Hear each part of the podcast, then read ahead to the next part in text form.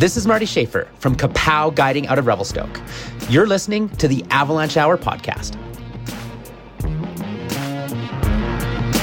My first or second day in the job, we're at the top of North American, and I threw a bomb. And I remember thinking, I'm like, this is it. Like, this is what I'm going to do with my life. Like, I am going to be in the Avalanche world. You are tuned in to another episode of the Avalanche Hour podcast, your source for great conversation within the snow and avalanche world. I'm your host, Wes Gregg. The Avalanche Hour podcast is proudly presented by Wyssen Avalanche Control, with additional support from 10 Barrel Brewing and Interwest Insurance. The goal of this podcast is to create a stronger community through the sharing of stories, knowledge, and news amongst people who have a curious fascination with avalanches.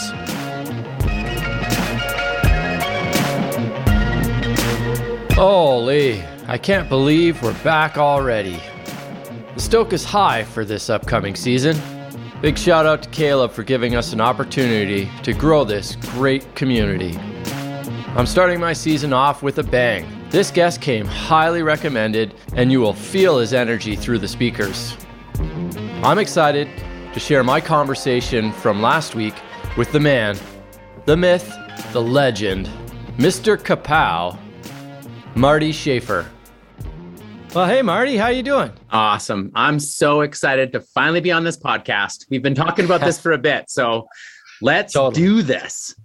Awesome. Yes, totally. And, you know, I'll start off by saying a lot of times when I would do the podcast with guests last season, in order to try to find other guests, I would ask them, Hey, do you have anybody that you recommend? And three out of the six people I interviewed all said your name. So I got to work on the other three. Okay, that's what I'll that's what I'll interpret. totally, and but I do think they did agree because I said, "Oh yeah, Kyle and Kim and and James all said all said Marty," and they're like, "Oh yeah, no, Marty, you got to have Marty on." That's awesome. well, thanks, guys. But it was actually yeah. funny because we originally uh, we wanted to connect early winter last year, right? I think. Do I have this right? You were finishing your CAA Ops level one and you That's were coming right. back to Revelstoke, and I think was it December? Do I have that right, or was it January?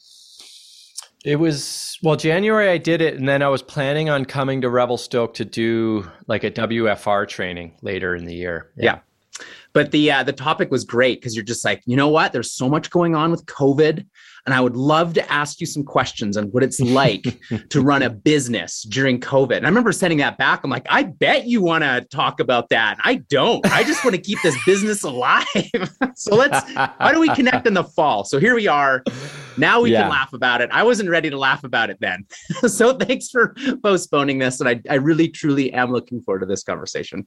It's great to finally touch base. I don't know how familiar all of our listeners will mm-hmm. be with your history. I mean, you're a bit of an anomaly when it comes to being a ski guide and being in the industry. So I don't know. Why don't you start off by telling us who you are and what you currently do? Well, you know what? This is actually this is actually a really cool time to be talking about um, the business that I created. So I started a guiding company called CAPOW, which is short for Canadian Powder Guides. And what was really cool actually is uh, I just came back from Portland. Um, I connected with one of my sponsors, True Gear.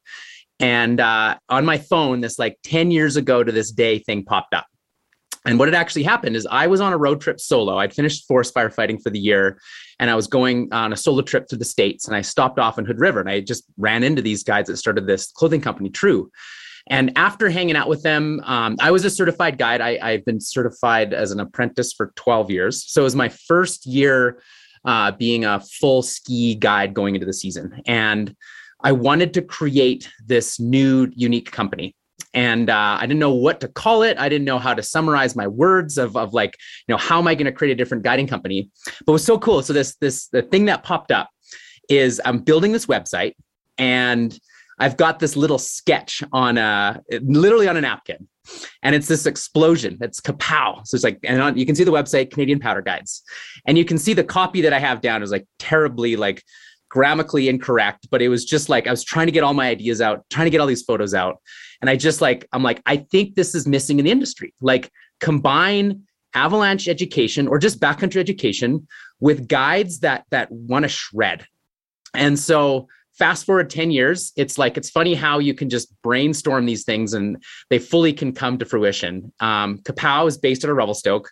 Uh, guiding company, we, you know, all obviously we're Canadian powder guides, but we're mostly based out of Revelstoke. And um, what we've done now is we've ta- I've taken over operations of my family business. So going back more than 10 years, my parents started um, a backcountry lodge called Blanket Glacier Chalet. Well, actually, they bought the operation Blanket, but uh, and continued on as as an operation. So the Blanket Chalet was actually uh, built from a CMH guide based out of Revelstoke in 1983 my parents are running telemark camps and, and avalanche camps and they're renting all these different huts uh, going multi-day traverses. And they had the opportunity a month before i was born to buy this lodge. So just southwest out of revelstoke heli access up. And it's just this little a-frame that was put together pretty quick. So you can imagine my parents they're like having a kid just started this lodge. But what i think is so cool is like i was really born into it. And so you know even as a toddler I was brought up to the lodge. My parents were guiding, teaching avalanche courses. And then as I got older and older, I was, you know, got more and more responsibility. But it's funny what you don't like looking back on it. It's like, it seems really awesome. It's like, I didn't know anything different. It was just like by the time I was 10, by the time I was 12, but like after year after year, my dad gave me more and more responsibility with groups. And that's kind of how the classic question I get all the time is, you know, why did you get into get, get into guiding? Um, I was just sort of tricked into it. Like I just really enjoyed showing people into my backyard. This the blanket, which is like, as you can imagine, fly in. There's pillows at the front door, and there's all these like cool tree runs. Um, I got into snowboarding in a big way when I was uh, ten, so here I was, this like this young grom with a splitboard I made with my dad, showing everyone their backyard. And so it was, you know, pretty early on. I can't even remember, like, there was never a, a, turning point where I was like, I'm going to become a guide. It was just always there. Like, I was kind of always guiding. And the natural choice as a Canadian is to go through the ACMG program. Um, I'll just keep, I'll just keep rallying yeah. here. What I did is right out of high school, I got into ski patrol. So growing, the family was actually based out of Canmore, so it was like that's where I went to school. We just, you know, went out to Revelstoke to fly into the blanket. But when I graduated high school, I, I saw the the opportunity to get in the industry with ski patrol. And I, I can't tell you how excited I was, like finally finishing high school and then getting a job in the industry. Like I got a job at Norquay. I still think back to that. I can't believe uh, JT got me a job at 18 years old, um, patrolling. Like what a, what a responsibility for an 18 year old. But what a great way to get into it with first aid skills. And I was actually my first or second day in the job. We're at the top of North American and I threw a bomb. And I remember thinking, I'm like, this is it. Like, this is what I'm going to do with my life. Like, I am going to be in the avalanche world. Like, especially fin- like finishing high school, seeing all my close friends going to university. It's like I'm not going to do that. I'm going to throw bombs. I'm going to work on skis. It's like that really set like that planted the uh, trajectory. There wasn't doing anything else. Um, I did spend I spent two years at Norquay, two years in Lake Louise. I eventually got a job on ski patrol in Revelstoke. Got my apprentice guides, and then when I got my full guides, whatever that been, 2012, that's when I started CAPOW slowly took over for the Blanket Chalet. Now CAPOW is avalanche courses and guiding out of Revelstoke, Blanket Chalet at uh, the Blanket, which is obviously guided by CAPOW. And now it's like awesome. I'm working with some of my best friends as guides. My sister's a chef. We got amazing chefs at the Blanket, um, amazing caretakers. And I got to say that it's like the dream. Now I work my butt off in the wintertime. Summer times I mountain bike, uh, but essentially just get ready for the winter and my life is just based around having as much fun as I can on skis with the people I want to spend time with. Period. How's that for intro? That was kind of fun. That is a summary. Okay, well, that's the podcast. Thanks yeah, for coming good. on, yeah. Any follow up questions? oh man, like I mean, there's so much there. Mm-hmm. That's a great summary of how you came about into it, and that's the big part where I think your experience is going to differ from a lot of people. The fact that you, uh, the next question on my list is where did you grow up and when did you start the sport of skiing? And you know, we just heard that. And mm-hmm. so when was the first time that your father and your mother put you on a pair of skis? How old were you? Where was that? What was, do you remember what that experience was like? That's so good. Like, it's a great classic question, but it's like, I don't remember. That was just sort of always a thing. Like, um, you know, I, I would have been up with my mom and my dad guiding a group at the blanket. And I, and I'm sure I would have been slapped on a pair of skis. There's a small little hill uh, you know, just behind the lodge. And I'm sure that's what it was. But, you know, I, I certainly can't you know, I certainly can't remember. Um, it's like I don't know. Do you remember learning how to walk? I, I he just sort of did it. I sort of remember learning how to ski, which is funny because I haven't really had any specific ski instruction. Like that was I, I, did a little bit of racing before I was 10, like in quickies at Norquay, but I haven't any had any official uh, instruction, which is why I, I, actually struggle quite a bit to try to instruct guests on skiing. Like it's it's something I'm working on. I'm just because but someone that can relate to it like if someone can relate learning how to ski they'll be they're much better at instructing skiing so um, i usually just instruct the things i'm working on like keep my hands forward shorter poles keep your eyes up things like that um, but I should actually really hit on a couple things here because growing up in Canmore, I got introduced to a great skiing community.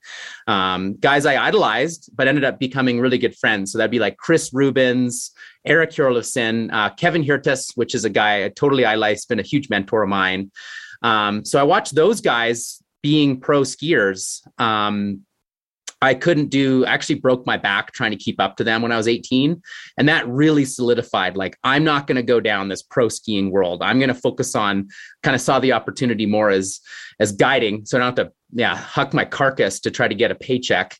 Um, but, you know, that kind of snowballed into where we are today. Like, that was a big motivation to start CAPOW because I really saw, you know, clients that wanted to learn from from pro skiers. They wanted to learn from a guy like Kevin Hjertaas or Chris Rubens on like how they navigate the backcountry, how they size up terrain. And I, you know, I really used those names in the early years. Well, I still do. Who am I kidding? To get people in the door. It, it added legitimacy uh, from a young company, and just to just to show that this is something different. We're not just a regular guiding company. Come and ski with Chris Rubens. Like that's rad. So um, yeah, starting in Canmore, making those connections was was really, really instrumental in uh, you know starting CAPOW and starting the style of guiding that I believe in. Let's talk about how old were you when you when you started in the ski guide process, and what was it like, and how were you treated? Well, you know what's interesting with this too is like I want to be clear. Like I I did gain a lot of my experience with ski patrol. Um, I certainly learned a lot from my my father and my mom. Like they they instilled um, you know really those human connections the importance of that in the backcountry but a lot of like the actual i'm throwing my dad under the bus here but the actual professionalism is because it's like you know yeah a lot of my professionalism came from from ski patrol but uh why that's important is I really thought after throwing that first bomb at Norquay, I really thought that my direction was going to be avalanche control. I was like, skiing, backcountry skiing is going to, that's going to remain my passion. And that's like, I'm going to work as an avalanche technician. And then on my days off, I'm going to ski POW because that's like, that truly is where my passion lies.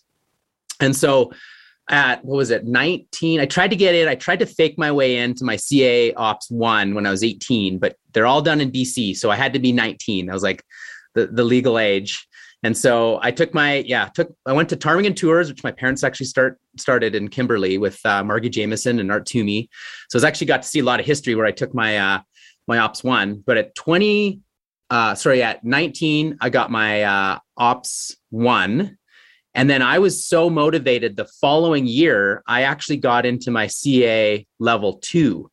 So at 20 years old, which is like, it's pretty young, went through the three, sorry, the three tier process there. It's like the, I managed to get into the first, like there's a dynamic, um, what was it, like human, human I don't know, something classroom. I can't remember. But that was like, so I'm 35 years old now. That was 15 years ago. At 20 years old, you can imagine I've just got like a skate hat on. I'm running out the skate shoes and I'm and walking into this room. Like I didn't even know the legends that I was sitting next to. Um, I remember going to Rogers Pass that year for like the there's like a field component and I was just like this. I had these fat skis. I think I even had trekkers at the time. I just, I certainly stood out like a sore th- thumb as this young guy probably looked like the bartender showing up for it. Um, but you know what? The, the everyone was super supportive, um, and it's it's funny looking back now. Like that's 15 years ago. Um, even just listening to what what some of the candidates have to go through to get their professional membership. But I just did it. I was just like, I'm not going to university, so this is what I'm going to focus on. So as soon as I got my my uh, ops two, I started avalanche control at Lake Louise. I applied for my professional membership, and I think I was a professional member at like 21 years old. And then that's what got me the job in Revelstoke. And that's what like the timing was so perfect. It was the second year that the ski hill was open in Revie. I knew at some point I wanted to move to Revelstoke. Chris Rubens was there. He's a guy I really wanted to spend more time with. And so I visited him that first year the ski hill was open. And then I was like, everything I could possibly do to get there. But what had happened is the ski hill needed to expand the backside.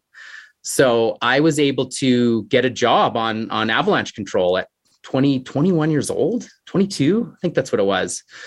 Um, so I helped develop the, the program there. I worked under Troy Leahy, who I'm totally going to touch on later, and a couple other guides that, or sorry, um, avalanche techs that are now eventually working for CAPOW. There's a little bit of foreshadowing. So Troy Leahy put put the uh, Avalanche uh, program there. They needed more people to do Avalanche control. I got that job there, and then basically what I do is when there was periods of high pressure or there wasn't any Avalanche control, I really started focusing on the the hard skills for um, what, what you'd need to do for the ACMG program. So I remember practicing crevasse rescue off the bank while I was at the top shack, or I'd practice my transceiver literally every day. And then it was 20, yeah, I was 22 when I went through the apprentice ski. And then, uh, yeah, I was that kind of, that was an awesome program, three different uh, programs before you get into the uh, exam. But I can tell you, like the, the apprentice, like exam, I've never been more nervous for something in my life because there was that pressure. It's like your last name is Schaffer, your father was a guide. I'm like, I can't screw this up. Like, it's like all the examiners knew my parents. It's just like, I just wish that no one knew who I was and I could just be my own own. But I like I, I went in really prepared. This was like so important to me. I, I put everything into it, and I, I can tell you that like passing the apprentice ski was like it felt like that's when my you know like this is it. I'm going to become a guide. I kind of threw that avalanche control thing out. I'm like, you know what? I love people. I think I should guide. and so that was uh yeah, that was incredible. Like so now you got your apprentice guide. So then you still had to do your guides exam after that, correct? Totally. What did you get up to after you got past your apprentice guide? What was your path? Where did you end up? And we'll lead kind of right into that beginning of where you you started up with your own business. Well, I love this because I'm going to still make it clear that, you know, even once I passed my apprentice, I was like, I am not going to ski tour guide because ski touring, I'm going to remain as that's my passion. And I want to just quickly hit on the blanket chalet here because at that time, I still didn't think that the blanket chalet had legitimate enough terrain to ever guide out of. Like I, I knew I was always going to be a part of the blanket. I was going to take it over from my parents, but um, based on the type of guiding I did with guests up there, which is like telemark skiers, big open flat terrain, that's what they wanted, and we got lots of that right out the front door. So I was like, blanket will be fun. I'll rent it with my, you know, I'll rent it out to guests. I'll go up there with friends, but it's that's never going to be a program. And so right after the apprentice, I was like, I am going to heli ski guide. Like that is the ultimate. And then I'll and I'll work my butt off heli skiing and days off it's gonna be ski touring. So right off the bat, that first year I got a job with CMH my dad, like it's funny thinking back on it. My, my dad told me to apply to CMH. Um, he's like, apply because maybe in five years you'll get a job. So I put an awesome resume together. Same with Selkirk Tangiers. And I, in my back pocket, I was like, well, I'm probably still going to need to ski patrol because these were the days. It's not like now. Like it was really hard to get a, a job as a guide. But I got back from the Tangiers got back to me. I got a, you know, got a couple months there. CMH got back to me and I got a full schedule there. Plus, I had committed to ski patrol. So that first year, it was like, I think it was 140 days of guiding, plus some like mix of of uh, ski hill things. There wasn't a single day that I wasn't paid as like a, a guide or a it was ridiculous. It was like I'd finish, you know, finish in the CMH Bobbie Burns. I'd drive to Revelstoke, start at Tangiers, do like a month straight, and then do some days in the mix there with ski patrol. But I like fairly had any time off. All I wanted to do was guide heli skiing. it was this, it was so cool. I couldn't believe it. Like I did a bunch of snow safety stuff. What actually happened is CMH started this new program it was this like extra guide program. So there was no space for new, new guides, but they they wanted to create some mentorship. So I managed to sneak in at the Bobbie Burns and I kind of like filled in where I needed to, whether it was snow safety, whether it was like tail guiding or whether it was like a guide was sick or something like that, I could fill in um, and take a group. And that was like that was such a great mentorship program. I was like people I still idolize, like Lindsay Anderson was was so instrumental in in mentorship. Bruce Howitt, I could just keep nailing it all, naming them all off. But it was like such a great program that CMH created. Um, I ended up staying at the Bobbie Burns for four years, but it was like what had happened is I slowly, year after year, started um, ski guiding, sorry, ski tour guiding more and more. But those first two years to gain experience, and just maybe I should make this clear how it works with ACMG is you have to build a pretty legit resume to be accepted into the program. So that's like a lot of you know personal touring, industry experience, um, and you know like practicums, things like that. So I actually had a really good experience with Ski Patrol, like the professional side.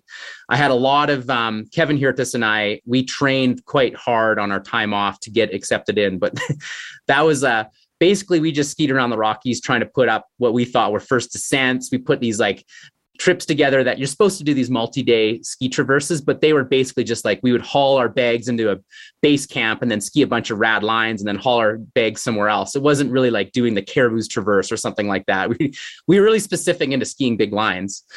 But I actually like, you know, right now I get a lot of practicums um, asking to get some work with CAPOW and Blanket. But looking back on it, I only had ever one practicum week and that was with Ruedi Beglinger at Selkirk Mountain Experience. And that still has probably been one of the most influential weeks of my life.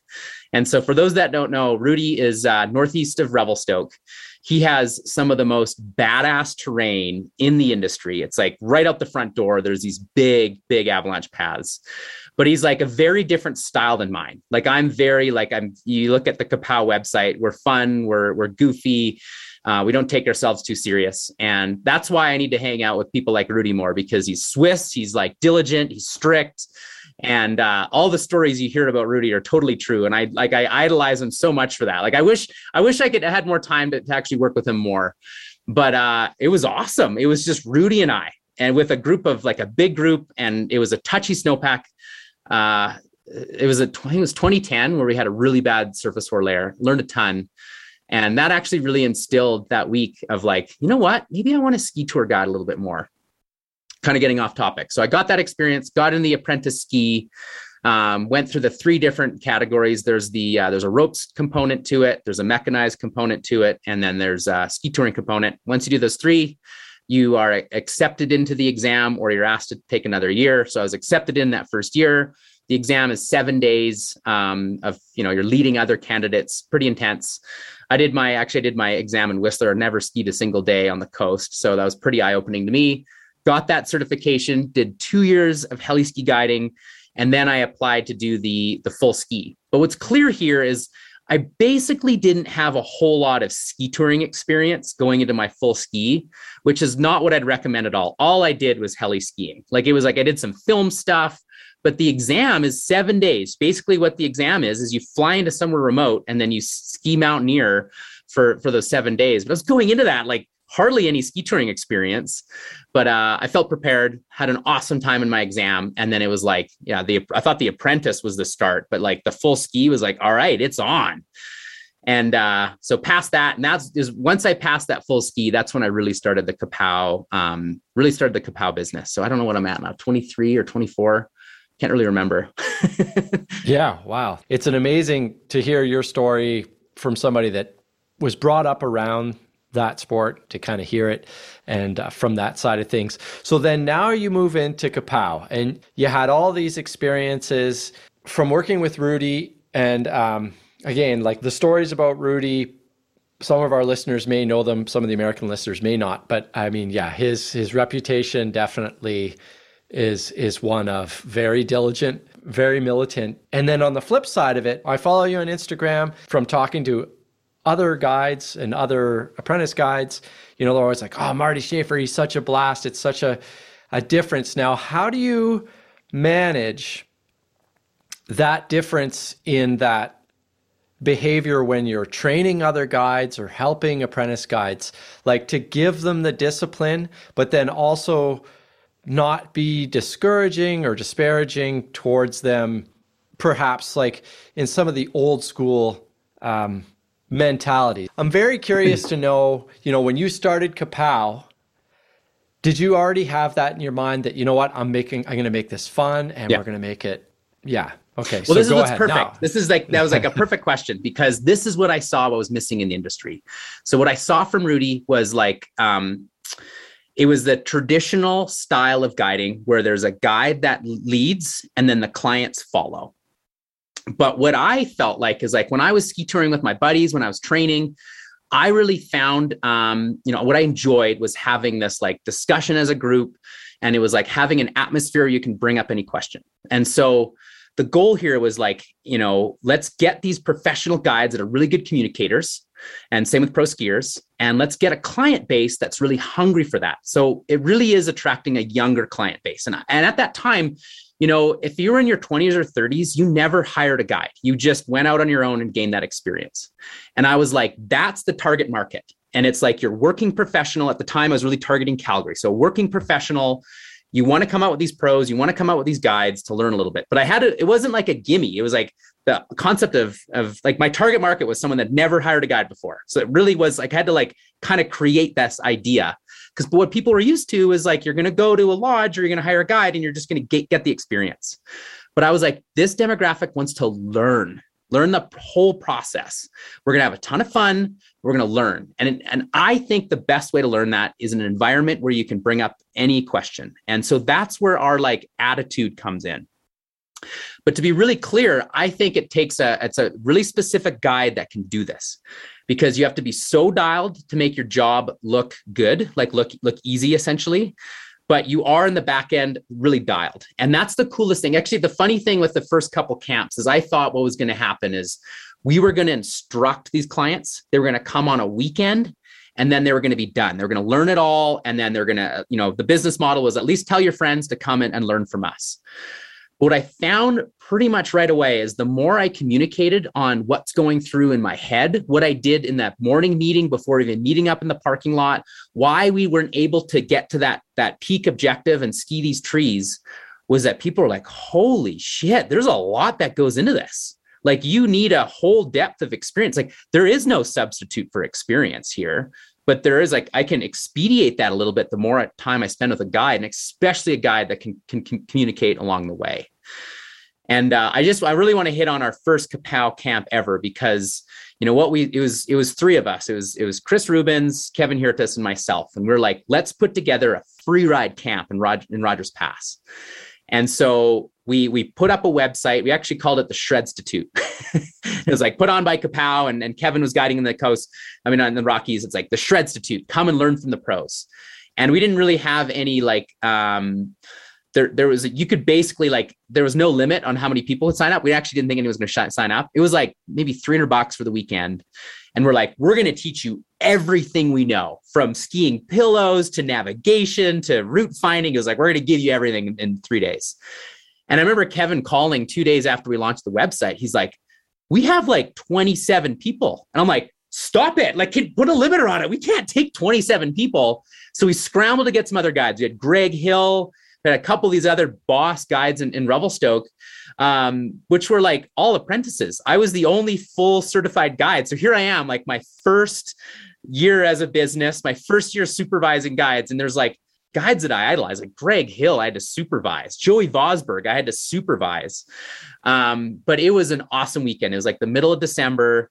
Uh, Kyle Lamo actually came up. That was his first experience to CAPOW. Now he's actually working as a guide 10 years later, which I think is so cool.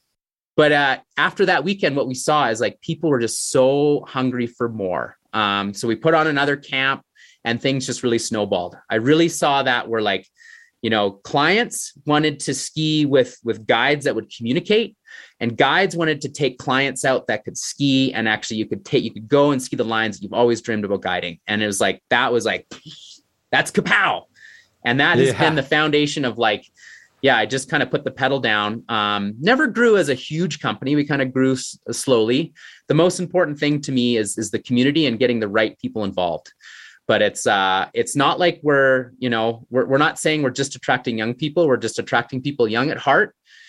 And that vibe is like, yes, we come across goofy, but um, you know, at heart we are like the foundation is professionalism. But what it really does is it it creates this atmosphere that people can ask any question. That's kind of the big, the big point there. Um, kind of makes sense, you know. Like let's we'll get into avalanche yeah. courses at some point, but it's like I we're doing this for fun anyway. So let's go have some fun and learn the fundamentals along the way. Um, so it's like we're we're teaching all the professional things. We're just just having a good time. It's funny actually. Like that's a lot to jam in. So we should hit on that about, actually. Yeah. yeah, that's where I was going to go with this. It's like so now you're talking about you start off. You're like, we got three days. We're going to teach these people how to Everything. pillows, how to navigate in the mountains, and it took me ten years to get to the point where I realized that I don't know a fucking thing and that there's still a lot that I need to learn. And that's where the future of education and in the mountains, I think, and I think you're kind of on that trajectory. So let's touch on what you learned from that first attempt into kind of where you're at now.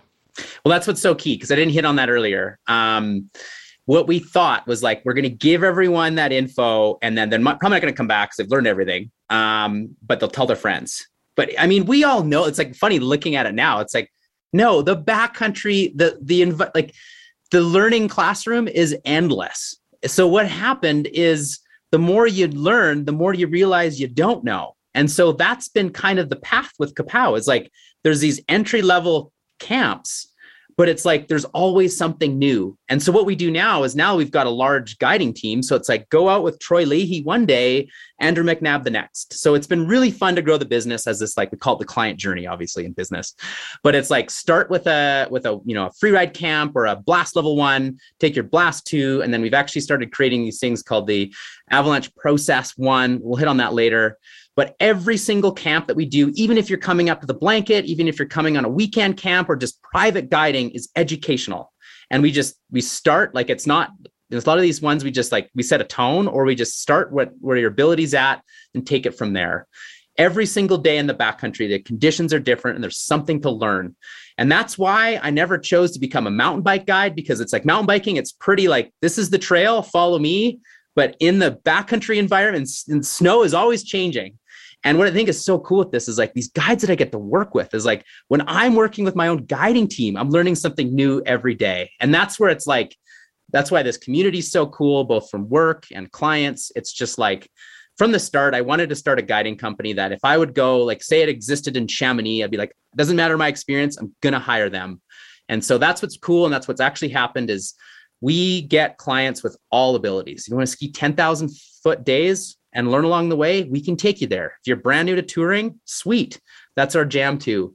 And so that has really like it's, you know, the goofy side is not what I want to be recognized as. It's just this approachability and for all abilities is is really the tone that I'm I'm striving for. That's the brand.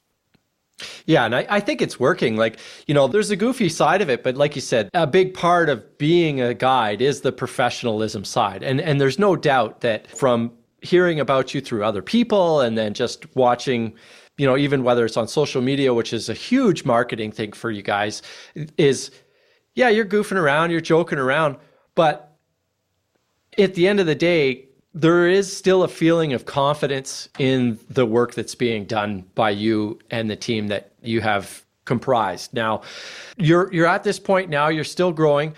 What do you see in the future for CAPOW? Where's the next milestone for you? I love this. It's actually something we're working on right before we start this podcast. So we've always called this like style that we're instructing all called the process. And so, it, you know, it, it, comes from Silas Patterson and I. He's a guide from um, in in Nelson.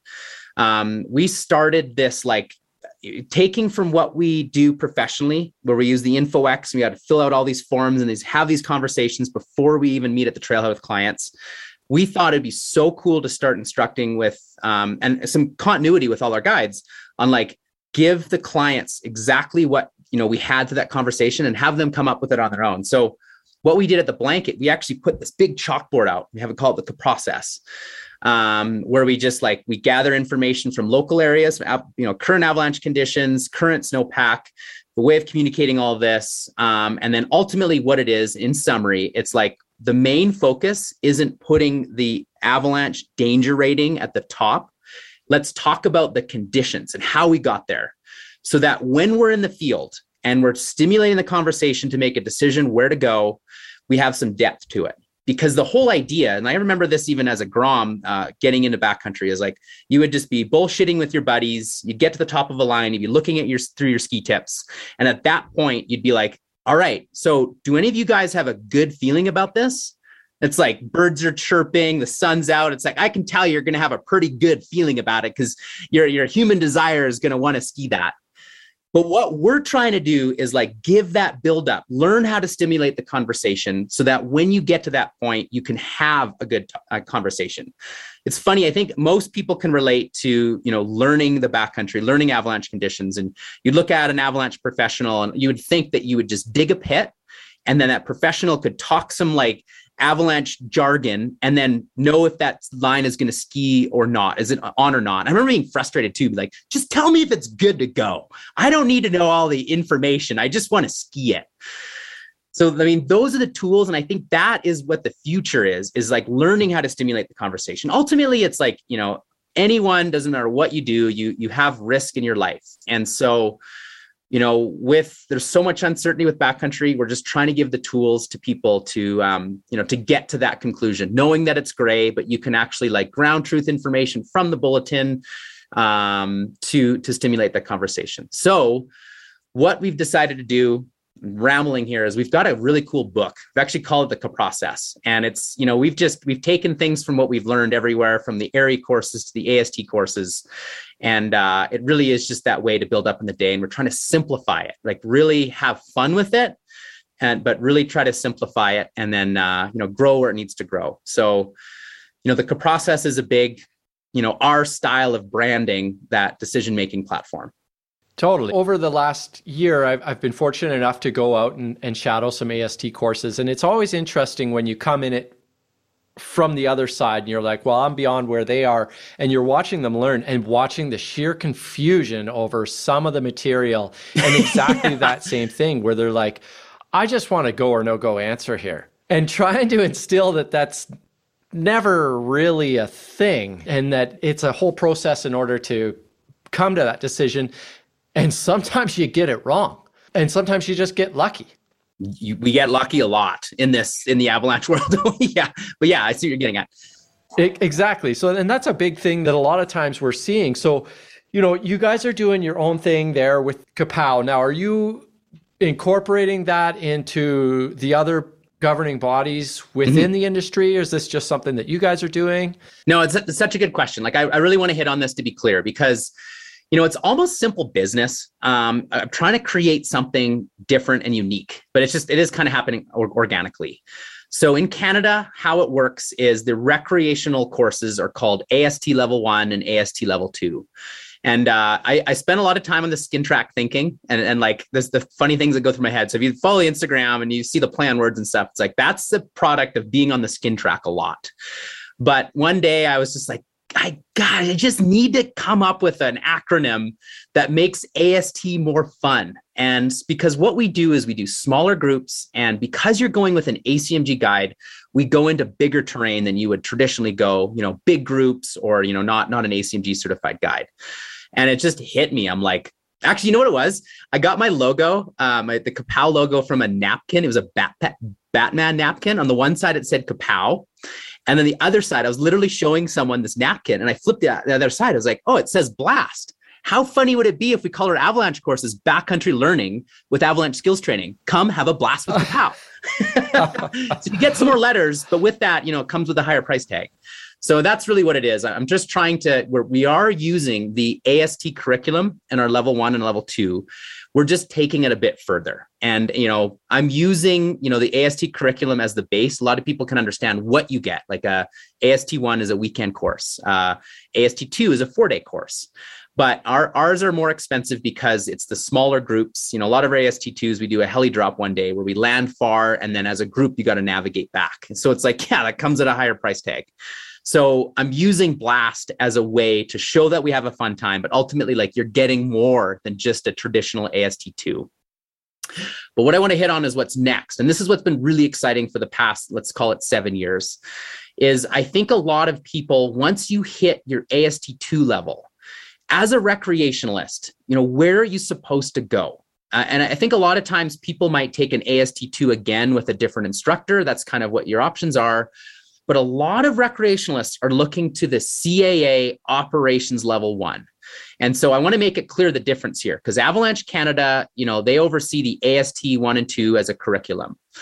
But the we were saying it earlier, the CAA Ops one and Ops two, that's the professional side. So when I was going through as a ski patroller, I needed to take my ops one. And in my ops one, you learn how to, you know, do a proper snow pit, how to gather that information, grain identification, but it's not focused on decision making. It the whole idea with it is like learn how to re- learn the recording standards, learn how to take this information to a forecaster, graph a profile, all those sorts of things. You're not coming up with building a, a forecast. You're not learning the decision making platform in the field. And that's what we saw is like a lot of recreationalists were taking that and they were coming out of it with well, they're going into it with expectations of being better backcountry decision makers, but they're coming out with it knowing how to record or graph a snow pit. And we're like, this is the missing piece recreationalist, even the 10, you know, the 10 years in work with CAPOW, the recreationalist is coming at this with a lot of experience. They know the acronyms, they know all these things as they follow the Mountain Information Network. But let's develop a program where you specifically learn how to be a leader in backcountry decision making. So the AST1 is kind of the fundamentals of learning. The AST2 um, is like learning how to move through the terrain. And then we've introduced this avalanche process level one, where it's like learn to be a leader. So stimulate the conversation, really ground truth the information, and develop your own forecast. And it is blown up. Like we always get booked out because you know it's we don't actually ha- we haven't offered very many courses. It used to start where we actually we booked out a lodge and then we'd fly into a lodge and we'd all navigate like you know myself and whatever guide was helping me out we'd navigate through terrain we've never been before. So it was awesome learning. Like candidates myself this is the first time moving through complex terrain and it was like we were all learning. We were using the process to to like justify our decisions. But what's what i'm really excited about this year is i have taken away the backcountry lodge component. I've taken away all accommodation food and it's just a simple four day not simple it's a four day course but with that, I've been able to cut the price down because now you can kind of like, you can, it goes back to the target demographic. We're not looking for like the head hedge fund, like New York banker that can afford a lot. It's like, this is, it's not dirtbag, but still like, you know, it's a thousand bucks.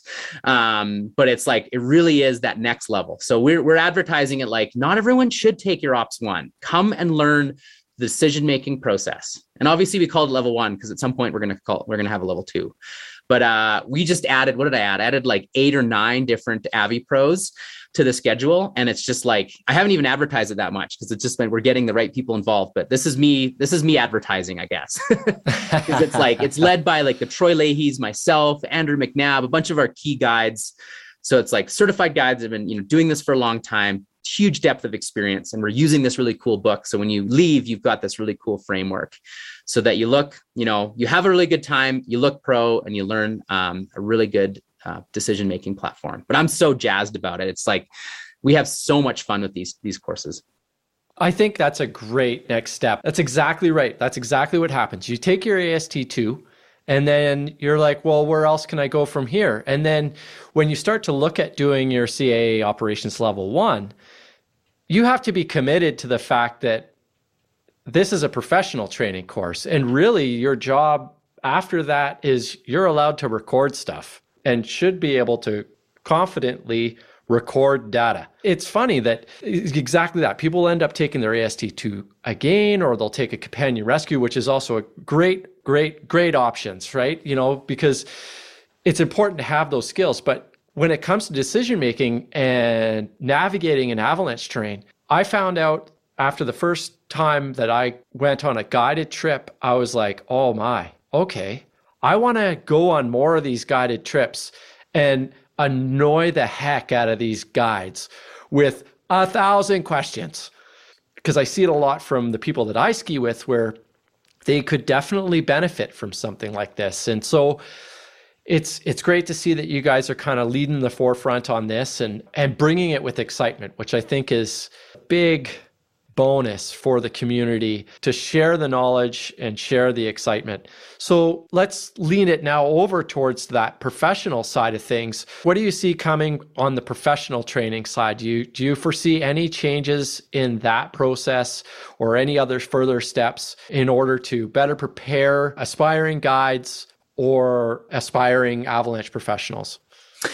Well, you know what's really cool? You know, it's almost like related to a question around like what's next in, you know, avalanche education or instruction and all those sorts of things. And, you know, there's a lot of gimmies out there. Like there's a lot of, you know, you can practice with your transceiver in the field. Let's actually, let's, I'm going to start with the tech side of it. So you practice with your transceiver in the field and it's great. You can do, you know, a multi-burial with seven transceivers in a 30 by 30 square but what we're starting to do with training, both recreationally and as, as us professionals, is like we're training because the reality in an avalanche is it's not like the little, you know, you've got the like companion rescue card that you can get, like Arc'teryx, I think, has one. And and like I think Avalanche Canada even has one. You hand out the card and there's this nice little avalanche debris. It's like this little lobe, and it's like there's two people clearly. You learn this, I think you, usually you like draw it out in AST one. It's like there's a person buried here and there's a person buried here. You just zigzag the slope and you find the first one, you move on to the next one.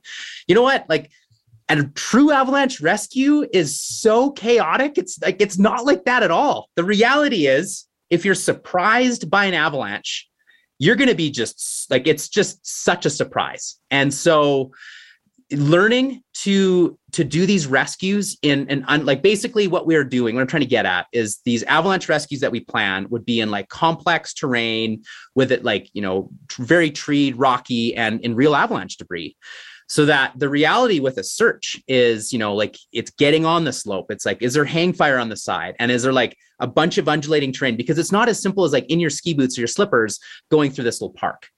And so the reality with all of this is the you know the the search the transceiver and the probe can actually go by quite quick.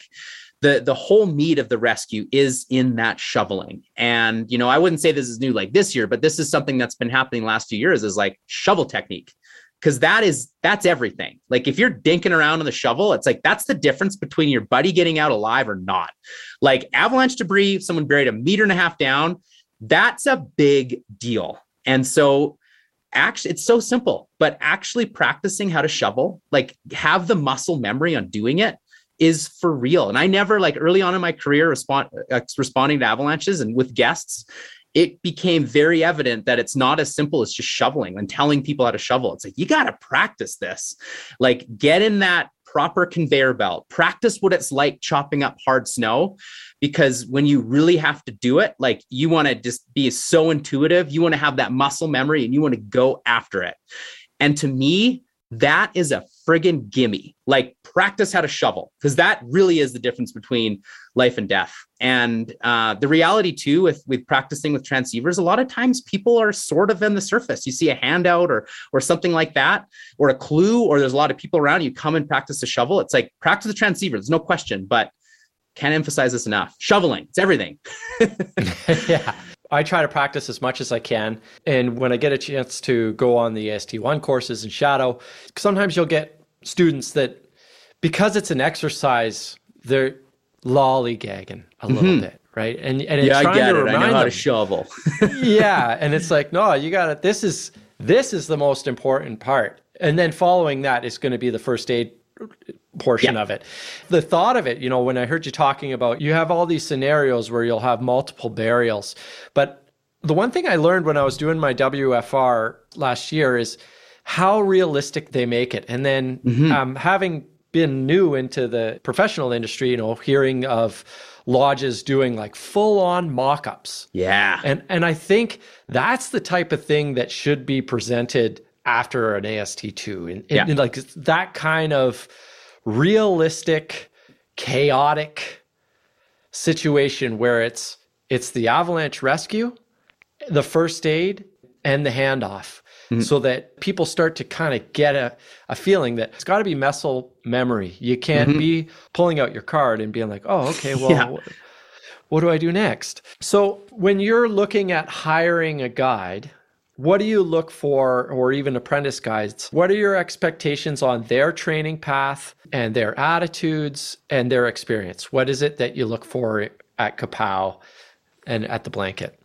Well, I really I love that question uh, because like right from the start, I wanted to find a guide that would be stoked to go out with sort of any ability. And I'll give like you know Andrew Andrew McNabb for an example. Last year, he's he's uh you know he's he's still kind of under the radar. He goes out and skis these like badass lines, and you know he's not like a super he's had some support he's had some sponsors but it's like what he's doing is with the greg hills with the christina lustenbergers like doing these rad things and so last year he went put a first descent down in the, the gold range just south of the blanket. And then the next day flies in and has an intro to skiing, kind of like, you know, last year we had to fill a lot of trips at the blanket, but a couple came that were fairly new to touring. So, and there he is, like in this open terrain, he was teaching people how to like powder ski for the first time. And he's just loving it. He's just like, I just really appreciate, you know, seeing people in the mountains and, and that that feeling of progression.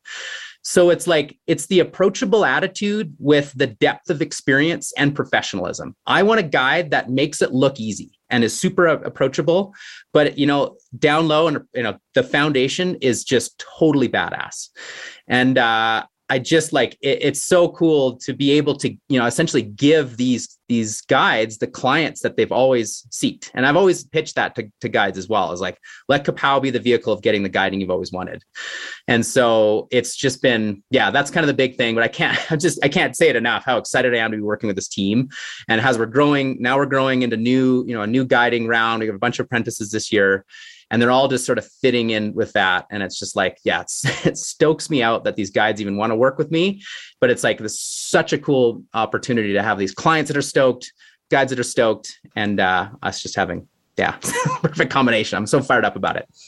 Yeah yeah no and that's fine. That's that's an important part of instilling stoke amongst your clients and amongst your guides. So now with all the guides that you have, what do you do in order to assist your guides and encourage them when it comes to their own personal mental health with regards to the stresses that can be involved with being away from home, being involved in an incident, or any of the other stresses, or getting prepared for your exams, mm-hmm. your ACMG exams. How do you help your guides and how did you work through it yourself? Oh, I love this question. And I might not be taking it exactly the way that you're asking it, but I, I want to take it this way because you know another reason why i believe a lot of guides like working with CAPOW is my goal is to eliminate that pressure of delivering that like perfect guided day that you see in the brochure where it's like i'm going to get first tracks going down a couloir so i think CAPOW definitely attracts the the shredder but what I think is really cool is like we're eliminating the pressure to like have to get down like you know this is my one day without with CAPOW. I want to wrap into a couloir and ski a first descent and like don't get me wrong we'll get there if the conditions persist. But the way that this format works this process that we go through is that like if we communicate all the conditions then everyone can give respect to the fact that like these are the conditions like it's super touchy today and the fact that we actually made it out, we got skiing and we, we turned away from the objective, there's so much fulfillment with everyone. Like the client had a great time. And that happens time and time again, where it's like we go through the process in the morning, let's say at the blanket, and we're going up to the peak objective, and then we stop as a group. And then that was the objective in the morning. It seemed like that's where we're going, but then the guides start stimulating the, the process. And uh, you know, like we go through it all, and then all the, you know, the group's just like, you know what? You know, I think it's probably better if we turn around and ski this low angle things. And the guide would come in and be like, okay, well, we can definitely do that, but this is the reason why I want to continue on. So we kind of go through it all and it all makes sense to the, the guests. It's like, yeah, you know what? I, I, I like that. I feel like I'm a part of the decision. And so there's tons of fulfillment to go that peak. Or it's the other way around where it's like, let's not go up there for these reasons and everyone totally buys in. And so with these educational camps, it really eliminates that pressure to the guide to like perform finding the fresh line. Clients are all, you know, totally on the same page. Um, but with that as well, like with the blanket, you know, I kind of touched on this earlier where I was saying that I never thought that the terrain at the blanket was good enough to guide. but here we have these total badass guides coming up the blanket. And the reality is, is we've actually had a reputation of the blanket that we've got some of the flattest terrain out there. But what that also is, is we've got some of the safest skiing. So it's like when the whole world's falling down, we're skiing these like big open glades with tons of pillows in them. Like, sure, we're not skiing avalanche paths, but you know what? It's kind of nice not to always be in avalanche terrain every single day we can find fun skiing to have. But then when it is on we certainly have peaks to get to. And we can you know usually what the format is at the blanket everyone leaves at this you know there's 14 people that we leave off the skin track. We don't have to space out. We're not dropping into something gnarly. We've got time to build up. So maybe you go to the top of caster that takes two hours. Top of caster we drop in this huge avalanche path. But it's like we're able to go up together. We're able to gather information before dropping in. And so you know, these guides that have a lot of experience, a guy like I'll go back to Andrew McNabb, is he's super happy to put in first descents, but he might not actually want to guide someone down that first descent on his days. Like while he's working, it kind of nice. It's nice to have that ability where you don't have to hit the objective.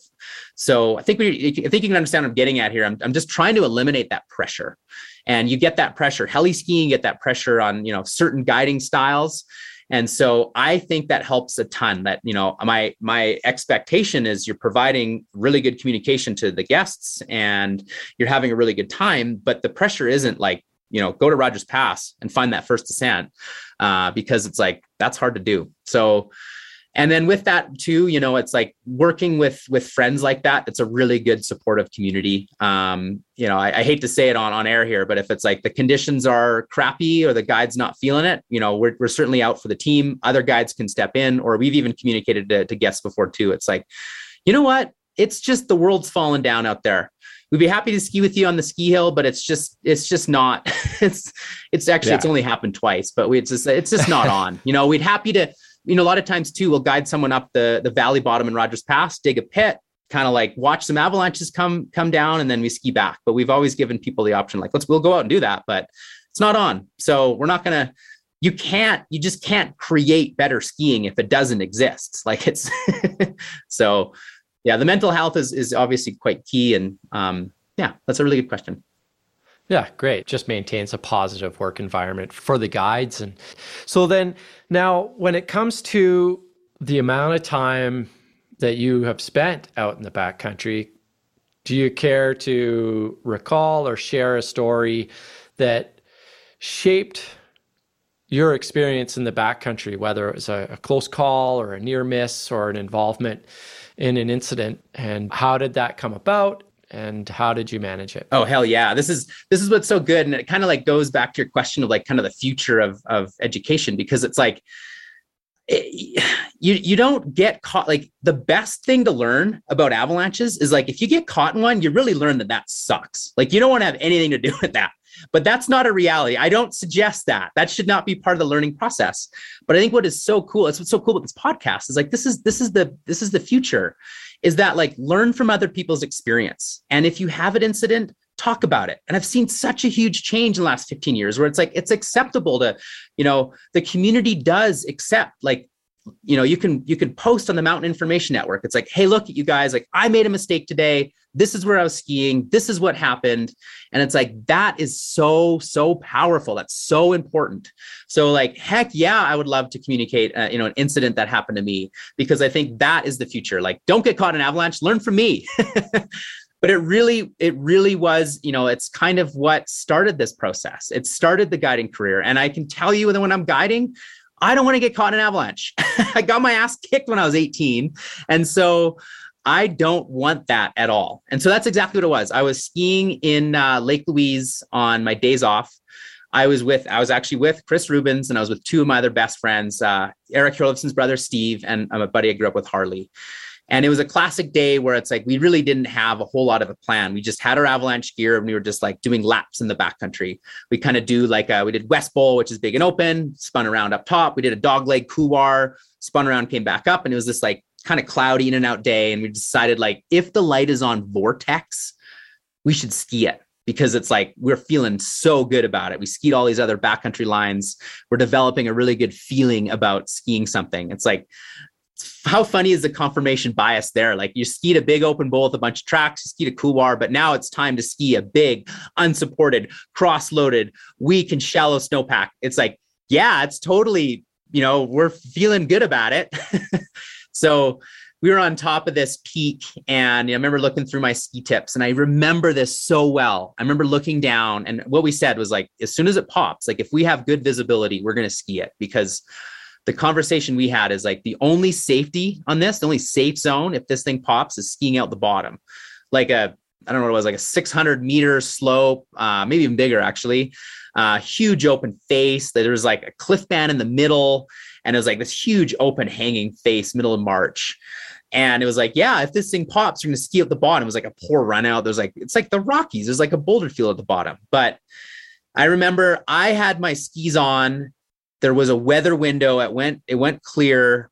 And I remember thinking, like, I don't know enough to know if I have a good feeling about this or not. So sure enough, I was like, no one else was was ready. They were kind of watching on the side, and uh, I think Chris was supposed to drop first, but I was ready, and I was like, "Where do you go? You're ready." I'm like, "Okay, I'll buy the beers." So I drop in. I felt like I was like, felt like I was full on like TGR film, like slashing this spine, and then I get to this choke, and I just like you're just doing everything wrong. Get to this choke, smear this like super rad turn, and I'm in the choke, and I felt like I got hit from behind, like just like from a bus, and I blew forward, lost my skis and I remember having my pull straps. Like I'm never going to ski with pull straps because it's like I was getting May tagged.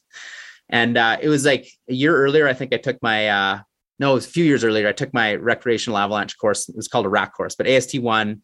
And I remember my instructor saying, like, keep your feet in front of you and do this like back crawl so that you can get your feet in front and it can protect you from any debris as you're going down. I was like, I was just eating shit down the mountain. I'm like, I can't get my feet in front of me.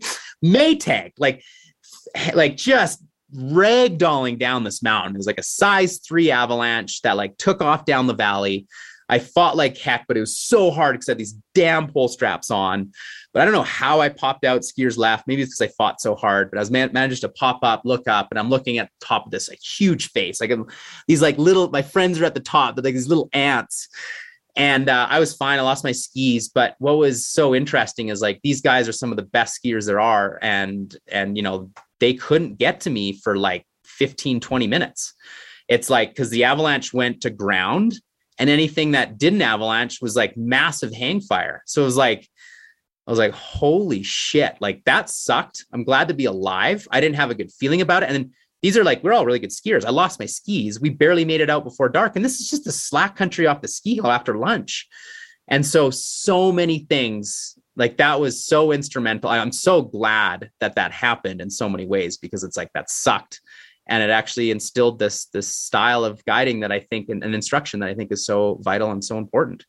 Um, that that sort of set the trajectory. Like I need more education, and uh, it really is why I enjoy uh, instructing the process. Like, don't hang with your homies and then look through your ski tips to make the decision then. And then when shit hits the fan, are you guys truly dialed as a friend group to respond? We didn't have a way to communicate help, you know, all these sorts of things. So, geez, I hope you all learn from that. Don't do that. That's the reality of it is, you know, a lot of times, you know, some people end up either getting scared because they hear these stories, which isn't necessarily what we, we want, but you still want them to be somewhat scared where you're like, nah, you guys should think about this before before you step into something and yeah exactly and you know that's that's an amazing an amazing story what's one tool that you wouldn't go into the backcountry without and not any of your regular safety tools or things that you need in your pack for for survival it's just like a just a silly tool or something that you carry with you to that you wouldn't leave the lodge or wouldn't leave home without candy. No, just kidding. I do love candy. And you know what? They're actually maybe I'll maybe I'll take that seriously because you know it is. I always have uh, like a shot block or something in the bottom of my backpack because when uh, you know we've all been there, where days end up being way longer than we thought. So having that extra bit of food to help with decision making and positivity, um, that is super key. Um, but you know, on the serious side, I mean, these are probably quite common, but ski straps are just like I know everyone hears people preach it, but do not like four is the minimum ski straps. And then also just a way to get people off the snow, whether it's just like an emergency blanket, but uh, toboggan and stuff is uh, things I've just never, even just even on the ski hill, I always have kind of like a little, little emergency blanket kind of thing. And candy, I love candy. yeah, yeah. Well, that's my new my new crux too is candy. Lots of candy. Now, is there anything that I should have asked that I didn't. Well, you know what I want to do to wrap up? This would be kind of fun. Just kind of asking that last question. I was thinking it is just the way the avalanche world has gone. Like I think about when I got caught in a slide when I was 18. Um, the avalanche bulletin at that time was very specific on the danger rating. And so we decided to ski that slope because the, the, you know the danger rating was just considerable. And we're like, wow, I mean, how do we get caught in that? Man, it was just considerable. But what it is, and you know, what we focus a lot on the process, and you'll see, like, I think the Avalanche Canada Bulletin is just so rad. There's so much good information in there because it's the conditions. And you know, Joe Lammers taught me this analogy, which I think is is just perfect. It's like, you know, if you're a boxer going into a ring and your coach is getting you prepped to get, you know, to to to get up against your opponent. If you just get thrown into the ring and your and your and your coach just says that your, your opponent has considerable hazard, you get thrown in there and you got to figure out the characteristics the hard way. But what you really want is like you can start with the like, all right, this guy's got considerable hazard, but these are the characteristics of him. He's got an uppercut or a jab or something like that. So that when you go out there, you're you're prepared. And that's what I think is so cool where the the industry's going is like we're talking more about the conditions. So, you know, what's your storm slab? How is it reacting? Where is it? What's your persistent weak layer? Where is it? And so that when you see avalanche avalanches happen from other people through you know MIN reports and all that stuff it's like you're kind of ground truthing your sheet and this is why it's so like it's easy as a guide and you're out every single day but if you're a recreationalist with an office job and you're trying to make decisions before or trying to understand what the conditions are like before you go to rogers pass it's like you got to see all this stuff. So follow the avalanche bulletin every day see what's going on with the the MIN report so that when it's time to go into the backcountry you don't just dig a pit and then start from there you should be like knowing what you're going for already because the conditions are already there. And that's what makes it so rad. It, it helps the recreationalist so much. And you know, th- that's how you stimulate the conversation. It's not like we just skied this because it was considerable. It's like we skied this because of these conditions. And this is the great way to wrap it up because I was thinking a little bit about, uh, you know, I didn't want to talk to you during the COVID environment because I'm like, I'm like, I think I'm sticking my neck out here a little bit, and I don't want to talk about it because it's like I do want to keep meeting my, my guests. And I, I do want to have people come up the blanket because, you know, it's funny thinking back on it is like I was using the avalanche process idea to my day to day risk tolerance. I was using it for COVID. And what I was the most frustrated with is like, why can't these doctors, instead of just saying that the hazard's high, give us the characteristics and then let me evaluate my risk tolerance. Let me communicate the conditions that I feel are out there to the clients. I could be like, come to the blanket. Yeah, your your risk is higher, but what we can do to you know eliminate that exposure is like, okay, two weeks out, all of you guys, I want you to like self isolate to the best of your ability. And then when you come to the blanket, you're going to wear masks. When we're in the field, it's fine. There's a characteristics. That's not where your high exposure is. But when we're in in, in the, the lodge, we're going to have less people. We're going to have all these sorts of things. So what I'm getting at is like it's funny this developing this process idea because anytime I, I, I hit this is people always ask what are the biggest things you learn in the backcountry? It's like this is it. This is this cool way that I, I you know when I hit periods of uncertainty or periods of risk, I kind of go back to this like, okay, let's go through these characteristics so I can understand that exposure so I can make those next steps. And so that's why, you know, I talked to Aaron Cooperman a bunch last year and we had the similar, you know, conversations. Like, these are the characteristics. I feel like we're good to keep operating. Like, what are the consequences? And so yeah, that was the, that was the biggest thing, and I think it's really cool that that that this is has been taught to me, or you know, eventually kind of came as a process of decision making with everything in my life um, and it's been fun to apply that to everything in my life and, and start tweaking a little bit the, the process form. But um, yeah i really like i really can't it enough how excited i am as an industry and how much i want to encourage everyone listening to this podcast and everyone out there to like report things keep the conversation alive because that is going to be the future it's it's not digging a pit we're not going to get better at snow science you know it really is managing our, our human desires and so there's a lot to learn with that. That's a whole big old can of worms. And so snow science is going to be an exact. You're going to learn terrain with your guide, but ultimately it's, um, yeah, managing your desires and communication. So that's it. I think yeah. that's a good summary. That's an amazing way to kind of summarize the whole of the conversation and your perspective on the industry. It, it's just great. I really want to thank you for taking some time to chat with us today. It's been an awesome conversation. I think our listeners are really going to enjoy it. I'm so stoked to be on and I'm really fired up what you guys are doing. Like this is a huge part of the the future of backcountry and avalanche education. It's just those conversations and so it's so e- like podcasts are just such a great platform for that learning. So I, am excited to even go back and listen to a few more of these. And I'm so fired up for some of the guests that you have in the future. So I'm honored to be on this. Thank you so much for having me. Ah, thanks, Marty. Woo wee! What a great conversation with Marty Schaffer. If you want to know more about what CAPOW has to offer, head on over to their website, capow.ca, or follow them on Instagram for some great content at CAPOW Guiding. A big shout out to our sponsors who make all of this possible Wyssen Avalanche Control, 10 Barrel Brewing, and Interwest Insurance. The music in this episode is provided by Age Diamante. And a big thanks to Mike T for the artwork. Thanks, T. This episode is produced by myself, Wes Gregg, at FBR Recording. Stay tuned for more and follow us on your favorite podcast platforms. But in the meantime, be safe and have fun. Cheers.